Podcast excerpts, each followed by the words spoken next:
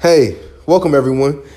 This is my first podcast show called Why Not Sports. And this show, we will be talking about everything that has to do with sports, analytical aspects of women's basketball, men's basketball, women's sports in general, and men's sports in general, whether that's at the professional leagues or that's in college aspect.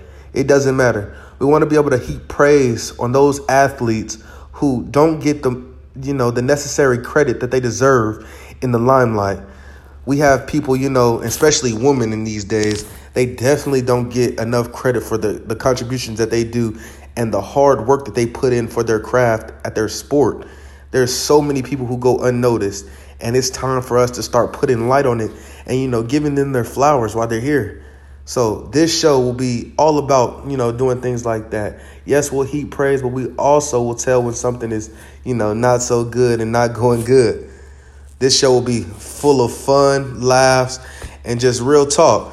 So I thank you for listening and catch us, you know, weekly. Thank you.